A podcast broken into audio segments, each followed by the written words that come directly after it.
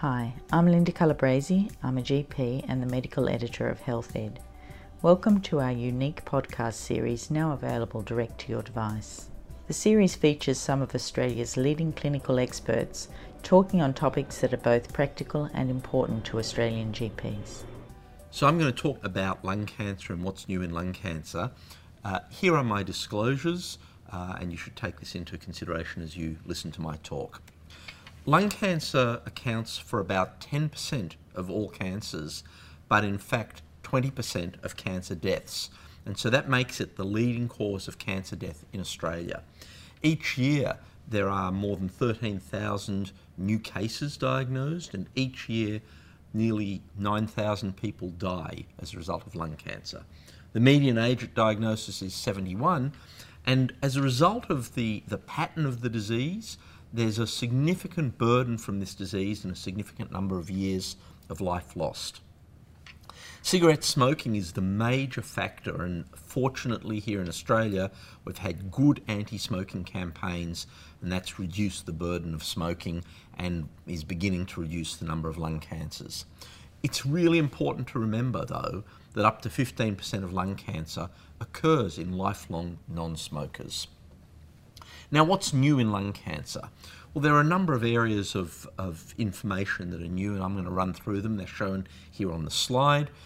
They cover the early diagnosis and decision making, the treatment of early stage disease, the treatment of locally advanced disease, and the treatment of metastatic disease. So let's start by talking about early diagnosis and the detection of lung cancer. And probably the biggest new thing that's happened in that area is the recognition that screening, population-based screening for lung cancer does work. Now, you'll see here the titles of two papers. The one on the left, in fact, has been around since 2013, but although it did show that screening worked, it was really not confirmed until another study published earlier this year in 2020 really showed that you can, by conducting lung cancer screening using low-dose spiral CT, reduce mortality. And this is the graph, the mortality graph from that Nelson study, and you can see about a 20% reduction in mortality for those patients undergoing lung cancer screening. In the meantime, Cancer Australia has also been busy at work creating guidelines for the diagnosis and investigation of lung cancer. And I'm showing you on this slide the publication from Cancer Australia from May 2020. It's very small and will be hard to read, but easily available at the Cancer Australia website, canceraustralia.gov.au. And what this does is it provides a useful guide to the investigation of symptoms, but even more useful on the back of the page is this flowchart, which identifies a flowchart for investigating patients with suspected lung cancer and indeed with symptoms that could relate to lung cancer. In addition to the actual flowchart, down the right-hand side of the page is very useful timeframes or recommended timeframes within which investigations should occur. And one of the real key features here, and something that we always need to remember, is that it is important to investigate persisting respiratory symptoms even in non-smokers. Remember, I said that 15% or so of lung cancer can occur in people who have been lifelong non-smokers. Now, the other feature in terms of the organisation of lung cancer care and the referral pathways for lung cancer care is the recognition that lung cancer care is very complex and requires a full multidisciplinary team. That includes everyone from the general practitioner who makes the first referral, right through respiratory physicians, thoracic surgeons, medical and radiation oncologists, radiologists, nuclear medicine physicians, pathologists, lung cancer nurses, psychologists, and palliative care nurses and doctors. And it really is a very big team. There is a very clear relationship between the volume, the case volume that a team sees, and outcomes, and units with higher volumes tend to have better survival outcomes. So it is important that when patients have suspected lung cancer, they are referred to specialists that are linked in with a multidisciplinary team. And I've just highlighted there in the bottom right-hand corner an excerpt from that Cancer Australia guideline that stresses that the referrals for people with suspected lung cancer have to be to someone that's involved in one of these multidisciplinary teams. Okay, let's move on now and let's talk about early stage non-small cell lung cancer and some of the new things that are happening there. Very important to remember that stage 1, 2 and some stage 3A patients have curable disease. Early lung cancer is a curable disease. Ideally, those that are fit for surgery should receive it, and therefore a referral to an experienced thoracic surgeon is important. The things that are new, and this is not new in the sense of the last year, but over the last 5 to 10 years, has been the increasing use of minimally invasive surgery, so so-called keyhole or VATS surgery. Increasingly, robotic surgery is being used in some specialised centres. We certainly do that here at Lifehouse, and in certain specialised situations, and that can actually allow us to operate on people who we might otherwise not have been able to so easily do. What is also new is the recognition that for some patients who are not able to have surgery because of pre-existing lung disease, stereotactic radiation therapy, so-called SBRT, stereotactic body radiotherapy, or SABR, can be very effective in controlling lung cancer, and it provides excellent local control in the order of 80 to 90% at 3 years with relatively little acute toxicity.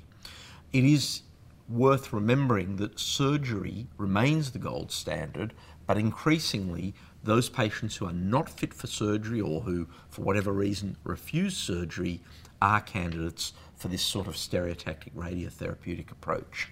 And just to show you some pretty pictures of what this looks like, these are CT scans, which are planning scans, and you can see the area that is going to be irradiated, highlighted in colour. And one of the things that's interesting here is you can see how little normal lung is within the radiation field. This really is a very tight field around the area that needs to be treated. And it's one of the reasons we can use it in people with bad lung function. Now, let's move on, and I'd like to talk now about locally advanced disease, but by way of introduction, I just want to introduce the concept of immunotherapy. You may have heard of immunotherapy for cancer. This really refers to the use of monoclonal antibodies administered intravenously, which target some of the regulators of the immune system. The regulators that are most commonly targeted in lung cancer are PD-1 or PD-L1. And these regulators downregulate the immune system. So when we block them with these antibodies, the immune system gets revved up and is able to do its job. There are a number of these drugs now on the market. They're listed on this slide. There's 6 different ones, all on the market in Australia. Not all of them are actually approved for lung cancer, but you can see highlighted in red those that are used. The common ones: Pembrolizumab, also known as Keytruda; Nivolumab, also known as Opdivo; Atezolizumab, also known as Tecentriq; and Durvalumab, or also known as Imfinzi. So these drugs are used in different circumstances in lung cancer, and to begin with, let me talk a little bit about the advances in the treatment of locally advanced lung cancer. So this is what we would regard as stage 3B disease, and some patients with 3A, and it really defines a group of patients whose cancer has spread from the lung to the mediastinal lymph nodes, either on the same side in the case of stage 3A or on the contralateral side in the case of stage 3B. Traditional treatment for these patients is with concurrent chemoradiation, so about 6 weeks of radiotherapy with chemotherapy given during that time. The study, which I'm showing you the design of here on this slide, is called the PACIFIC study. This is a study which compared that standard treatment I just outlined to the same standard treatment followed by 1 year of immunotherapy with durvalumab or Imfinzi. And so the goal in this study is to increase the cure of patients, because we know that although we don't cure everybody, this is a curative situation. So here is the survival curve from the PACIFIC study. This is overall survival. And what you can see here is the addition of a year of durvalumab improves survival. Probably easiest to look at the 36-month time point, so after 3 years. The control arm, 43% of patients alive.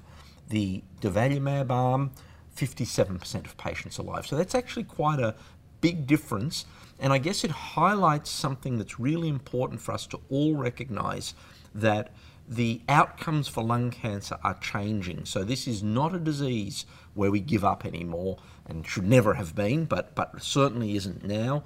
It's a disease that we can treat, we can help people, and increasingly we can cure patients even with locally advanced disease. Let me move on to metastatic disease now, and unfortunately the metastatic setting is not a curative setting, but there have been big changes in the last 5 to 10 years in how we approach patients with metastatic non-small cell lung cancer. The real starting point for this was the recognition that some patients treated with targeted drugs against various driver mutations could have dramatic responses. And you can see on this slide a patient with very, very advanced metastatic disease in the lungs, treated for 2 weeks only in this case with a drug called gefitinib, which is an inhibitor of the epidermal growth factor receptor, and you can see almost complete resolution of that disease. Now, at the time I took these pictures, in fact, it was unclear why this was happening. So this is back in about 2004. We, of course, now know that increasingly a proportion of patients with lung cancers, and particularly adenocarcinomas of the lung, actually have genetic mutations in the cancer that drive the cancer to grow and to spread. And we have been very successful in developing drugs that target these mutations. So the slide here just shows you the recognition of the mutations starting all the way back in the 1980s and going up until quite recent times, and you can see as the years have gone by, we've identified more and more mutations that can be targeted and can be used as part of treatment. This is a more up-to-date slide from last year that shows the enormous array of mutations that are now recognised, and the equally enormous array of drugs that can be used to target these mutations. Now, why does this matter? So this is a survival curve from a study carried out in the United States about 5 years ago. And what it shows in orange are those patients who have a genetic mutation and who receive the appropriate drug that targets that genetic mutation. In light blue are those patients whose tumours don't actually have a genetic mutation and their survival.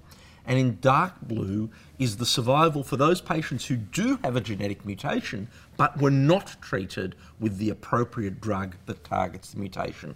And you can see that the very best survival occurs when you actually are able to match the correct drug to the correct patient. And this has resulted in some quite dramatic changes in how we approach cancer patients, lung cancer patients, and in fact in the outcomes. So in terms of how we approach them, what it means is that when we diagnose lung cancer, we really do need to wait for the molecular genetic information that tells us whether there is a mutation, and if so, what kind it is. It is not possible to really provide optimal treatment without that information. So it's important that, the ball gets rolling early on in terms of getting that information. It's done on the biopsy specimen that's taken from the patient. When you do treat people right, you see graphs like this one. So in each of these, you see a targeted drug versus standard chemotherapy. And chemotherapy for these patients is very non-specific. And you can see dramatically improved survival, in this case progression-free survival, in those patients treated with the correct drug. Now, just one of the features, and just to show you how this has evolved, that is in common with these situations, is that we are developing second and third generations of these drugs. I'm just using the example of EGFR here. You can see in blue the first generation drugs, in green the second generation, in pink the third generation. Typically, the second and third generation drugs are improved. They have a broader spectrum of activity, and they tend to be active against the resistance mutations that occur when you give the first generation drugs. And there are now studies that compare these. This is an example of one of these studies. So this is in people with untreated advanced non-small cell lung cancer with an EGFR mutation, and they're randomized to either get one of the first generation drugs, so a standard of care drug, gefitinib, erlotinib, or one of the new third generation drugs, osimertinib. And this is the survival curve. And I want to draw your attention to two things on this curve. The first is that the newer drug works better, and that's good. The second thing I'll draw your attention to is that the median survival for those patients treated with these newer drugs is up in the range of 3 years. Bear in mind that if we go back 10 or 15 years ago, the median survival for all of lung cancer was typically in the order of 12 months, something like that. So this is a major improvement. It's still not as good as we would like, and these people are not being cured, but it is a major, major improvement. The last big topic I want to talk about is immunotherapy again, but now immunotherapy for the treatment of metastatic lung cancer. And this is the design of a study which took patients with advanced lung cancer with very high levels of a protein called PD-L1, which is the target for the immunotherapy, and randomized them to receive chemotherapy, which is the standard way we've always treated these patients, or to get an immunotherapy drug on its own. The results are shown here, and what you can see is, again, a dramatic improvement in survival. So out at 2 years, survival goes from 34% up to 51%. And this is in people who tend to tolerate this treatment very well. Now, I did stress that these patients in this particular study all had very high levels of PD-L1. Only about a third of patients have these very high levels, and so the question comes up, how can we deal with patients whose PD-L1 levels are lower? The answer is to try and combine immunotherapy with chemotherapy. This is the design of a study that does just that. So now this is any level of PD-L1, and patients either receive chemotherapy or they receive chemotherapy plus immunotherapy.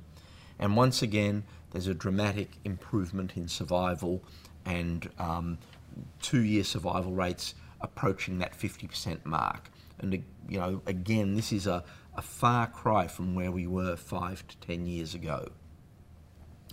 Of course, with every treatment there are side effects, and one of the things that has become apparent is if you use immunotherapy and if you activate the immune system to help fight against a patient's cancer, you may get side effects, and those side effects tend to be autoimmune side effects, different to the things we're used to seeing with chemotherapy. This is from another study, but I just want to draw your attention to the blue and the red bars, which represent patients treated with immunotherapy. And if you look across the bottom of this graph, you'll see the sorts of side effects that are occurring. Hypothyroidism, pneumonitis, hyperthyroidism due to thyroiditis, colitis, skin reactions, pancreatitis, adrenal insufficiency, myositis, autoimmune hepatitis. So these are all features of autoimmune disease induced by immunotherapy. The reason this is important is that many of these are not side effects that we would normally be thinking about in a cancer patient. And when these patients present to you, the general practitioner, you may actually not recognise this as a side effect because it's so out of keeping with what we're used to in cancer. So really important to recognise this, be aware that this is a risk, and be prepared to refer if needed. Mostly these things are easily treatable with steroids. Occasionally it requires much stronger immune suppression, but typically we are able to manage it.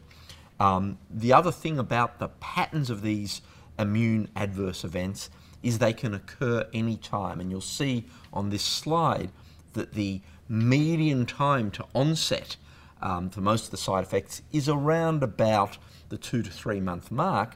But if you look at the range, there are clearly patients who develop these immune side effects in the first week or two of treatment, and it can develop as late as a year after the start of treatment. The majority of them resolve fairly quickly over a 4 or 5 week time frame. So just to wrap up, I thought I'd show you one thing that is of interest here, and this is now for advanced metastatic disease. So these are people we can't cure. But I want to show you what's happened over about a 20-year period, maybe 25 years. And each line here represents a treatment approach that's kind of been sequential. So supportive care without treatment is really from the early 1990s, and then you progressively have more and more aggressive and more focused and precise treatment. And you can see the median overall survival just goes up and up and up and up. Similarly, the 1 year and the 2 year survival. So with that, let me just summarise to say we have in the early setting a way that we will be able to screen and look for lung cancer in the future. We have good guidelines that tell us how to diagnose the disease, and we know the right people to refer to. In early stage disease, these patients should be having surgery, and increasingly that is minimally invasive surgery. We can also use stereotactic radiotherapy in those patients where a poor lung function prevents us doing surgery. In locally advanced disease, we can increase the chance of being cured by adding immunotherapy as an adjuvant treatment after chemoradiation. And in metastatic disease, whilst we can't cure people, we can certainly prolong their survival by using targeted therapies where appropriate and by using immunotherapy where appropriate. But we do need to watch out for those novel side effects. Thank you for joining us. We hope you are enjoying this series and will recommend it to your friends and colleagues. I'm Linda Calabresi, and on behalf of the team here at HealthEd, I look forward to joining you soon for our next podcast. If you enjoyed this audio segment, you can find out more about our free webcast lectures, which can be accessed from any device on our website at healthed.com.au. The podcasts published on this page are for medical professionals only. The content is not a substitute for medical advice. If you have a health issue, you should seek the advice of a suitable qualified health professional.